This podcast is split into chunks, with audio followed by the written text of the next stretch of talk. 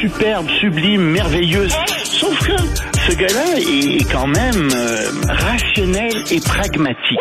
Mais ça pose un très grave problème. Je t'assure qu'il n'y a aucun politologue sérieux qui va te dire... Un politologue, pas comme les autres. Loïc Passy. C'est pas le temps de faire ça. Loïc, bonjour. Bonjour Benoît. Bon, imagine ça toi, je te lance ça, mais je sais que tu me croiras pas. Il y a des manifestations en France. Ben non, je te crois pas. Ben je te dis. Il n'y a pas de manifestations en France. Ben, je te jure. Ils sont tellement sages, ils descendent jamais dans la rue ces gens-là. Ben non. Ah non, hein. C'est probablement pour ça qu'ils sont tout étonnés de voir qu'en ce moment, à travers toute la France, il y a environ, selon les syndicats, 1 million de personnes dans la rue.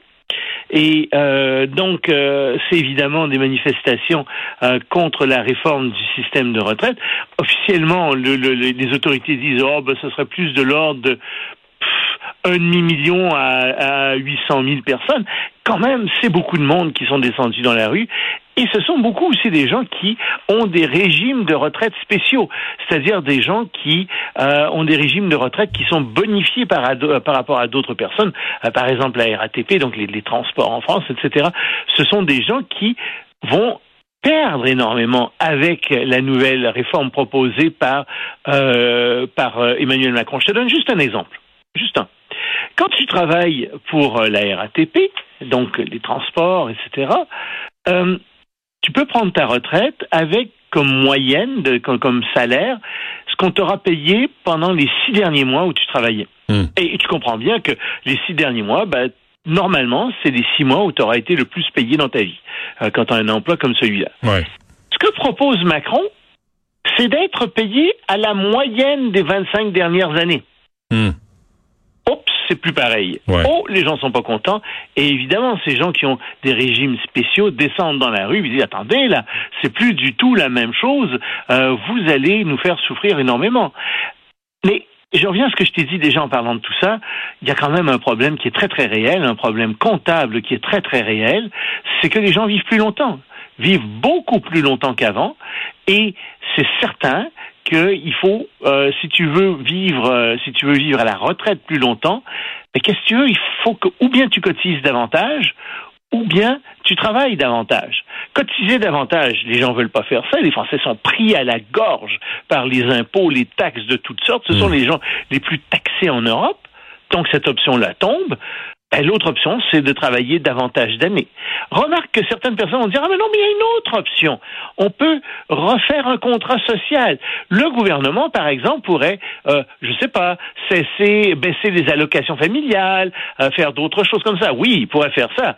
Mais tu imagines, s'il faisait ça, les gens, t'aurais d'autres gens qui descendraient dans la rue. Donc, c'est un problème qui est insoluble. Au niveau financier, il manque d'argent à long terme. Et forcément, il faut encore une fois, soit que tu augmentes si tu veux garder le même niveau de caisse de retraite, de fonds de retraite, ben il faut soit que tu augmentes les dépôts des gens, soit que tu augmentes le nombre d'années. Il n'y a pas 36 000 solutions. Alors, le gouvernement espère que ça va passer quand même, que les gens vont oublier, puisque les élections vont être dans 3 ans.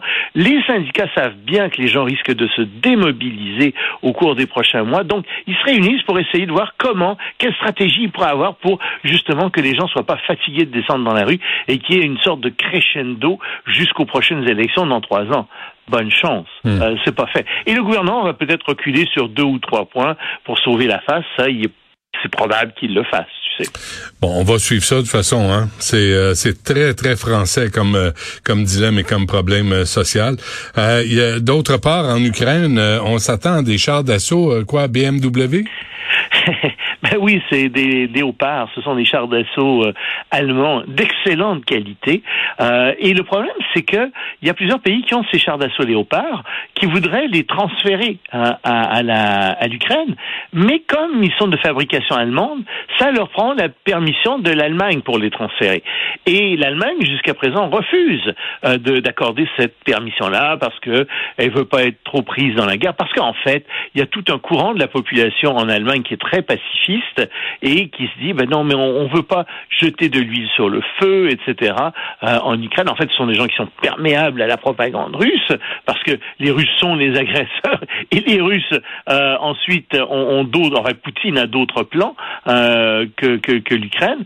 Donc, de plus en plus de pays se tournent vers l'Allemagne, font pression sur l'Allemagne, entre autres Paris et Washington font pression sur l'Allemagne en leur disant écoutez, faut que vous autorisiez ces transferts de chars d'assaut.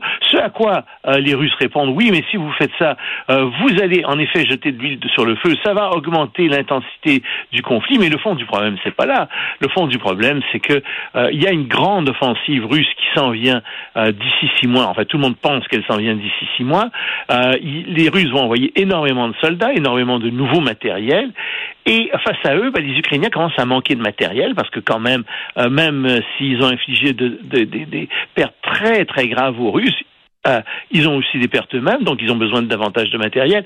Et surtout, les Russes redoutent que l'armement des Américains et de leurs alliés soit bien supérieur au leur. Et il semble que les chars d'assaut, Léopard entre autres, sont bien supérieurs aux chars d'assaut russes. Ils sont plus rapides, plus précis, demandent moins de monde, etc. Donc c'est des chars qui sont d'une qualité supérieure. Et dans les guerres actuelles, la supériorité de l'armement fait une différence considérable. Ouais. Et c'est ça le problème qu'ont les Russes. C'est pour ça que tu les entends rugir en disant non, on veut pas que vous envoyiez ça pourrait être très dangereux. Vous allez devenir co-belligérants, ce qui est n'importe quoi, parce que il y a personne qui est il n'y a pas d'autres armées étrangères qui sont sur le sol ukrainien que l'armée russe. Donc, on voit ce qui est en train de se produire. Et c'est très intéressant. L'issue de ce combat-là et de ces grandes batailles qui s'en viennent en Ukraine n'est pas déterminée encore. Je pense que les Ukrainiens vont gagner, surtout s'ils ont de l'équipement très moderne qui vient des États-Unis et de leurs alliés. Mais c'est jamais sûr. Une guerre, on n'est jamais sûr de l'issue des batailles. Faudra voir ce qui va arriver. Mais Zelensky, en ce moment, réclame à corps et à cri de l'armement plus moderne, donc ces nouveaux tanks. Ouais. Et les Russes, là, qui veulent... C'est quoi cette histoire-là, Loïc, là, qui veulent racheter à la Chine un porte-avions? Oui. Ils veulent racheter un vieux porte-avions. Tu sais, quand l'Union soviétique est tombée, ils avaient besoin d'argent. Ouais. Et donc, ils ont vendu à la Chine un porte-avions qui s'appelait le Variag, que les Chinois ont complètement désossé, ont étudié, et ils l'ont transformé en porte-avions chinois qui s'appelle maintenant le Liaoning. Et c'est leur premier porte-avions. Et c'est un porte-avions qui est bourré de technologie chinoise, en réalité. Et donc, il y a un député, Sergi Karginov, qui a dit « Ah oui, mais ça serait bien qu'on ait un porte-avions, parce que les Russes ont un seul porte-avions en ce moment, qui est un porte-avions qui est très vieux, qui est le jumeau, en fait, du porte-avions qu'ils ont vendu. Mais c'est un porte-avions qui a plein de problèmes, qui fonctionne pas bien, même que les avions peuvent pas nécessairement réatterrir sur ce porte-avions-là à certains moments, parce qu'on craint de le déstabiliser, tu imagines. Alors, ce député russe a dit, bah oui, pourquoi est-ce que nous, on rachèterait pas aux Chinois le porte-avions? Évidemment, les Chinois vont jamais revendre leur porte-avions aux Russes. Ça va pas arriver. Mais en fait, ce que ça fait, c'est que ça critique, c'est une critique indirecte de Poutine. Et ça met le doigt sur un bobo très considérable. La flotte russe n'a pas de véritable porte-avions digne de ce nom.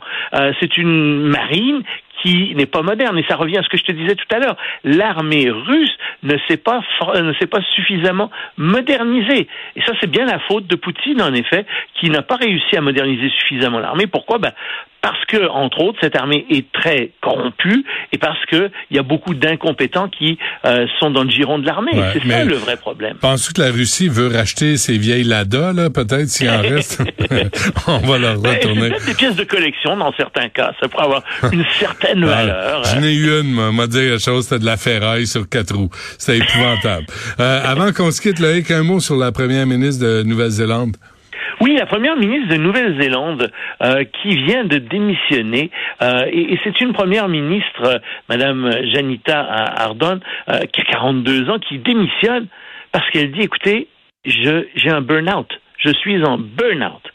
Et je trouve ça très courageux de sa part de dire ça, de dire qu'elle vit un burn-out.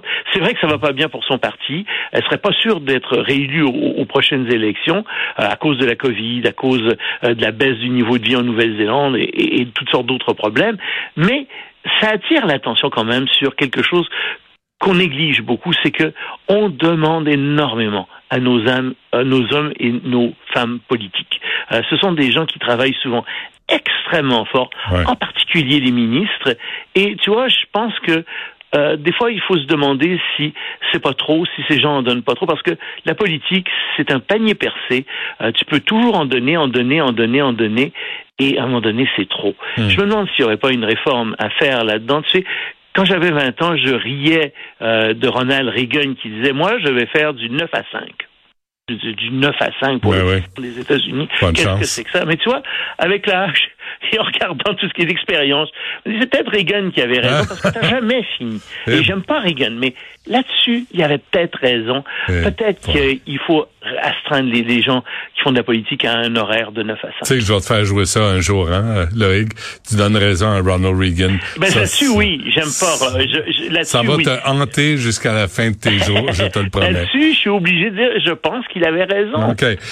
Mais pour le reste, non. On se laisse là-dessus. Merci, Loïc Tassé. À demain. Salut.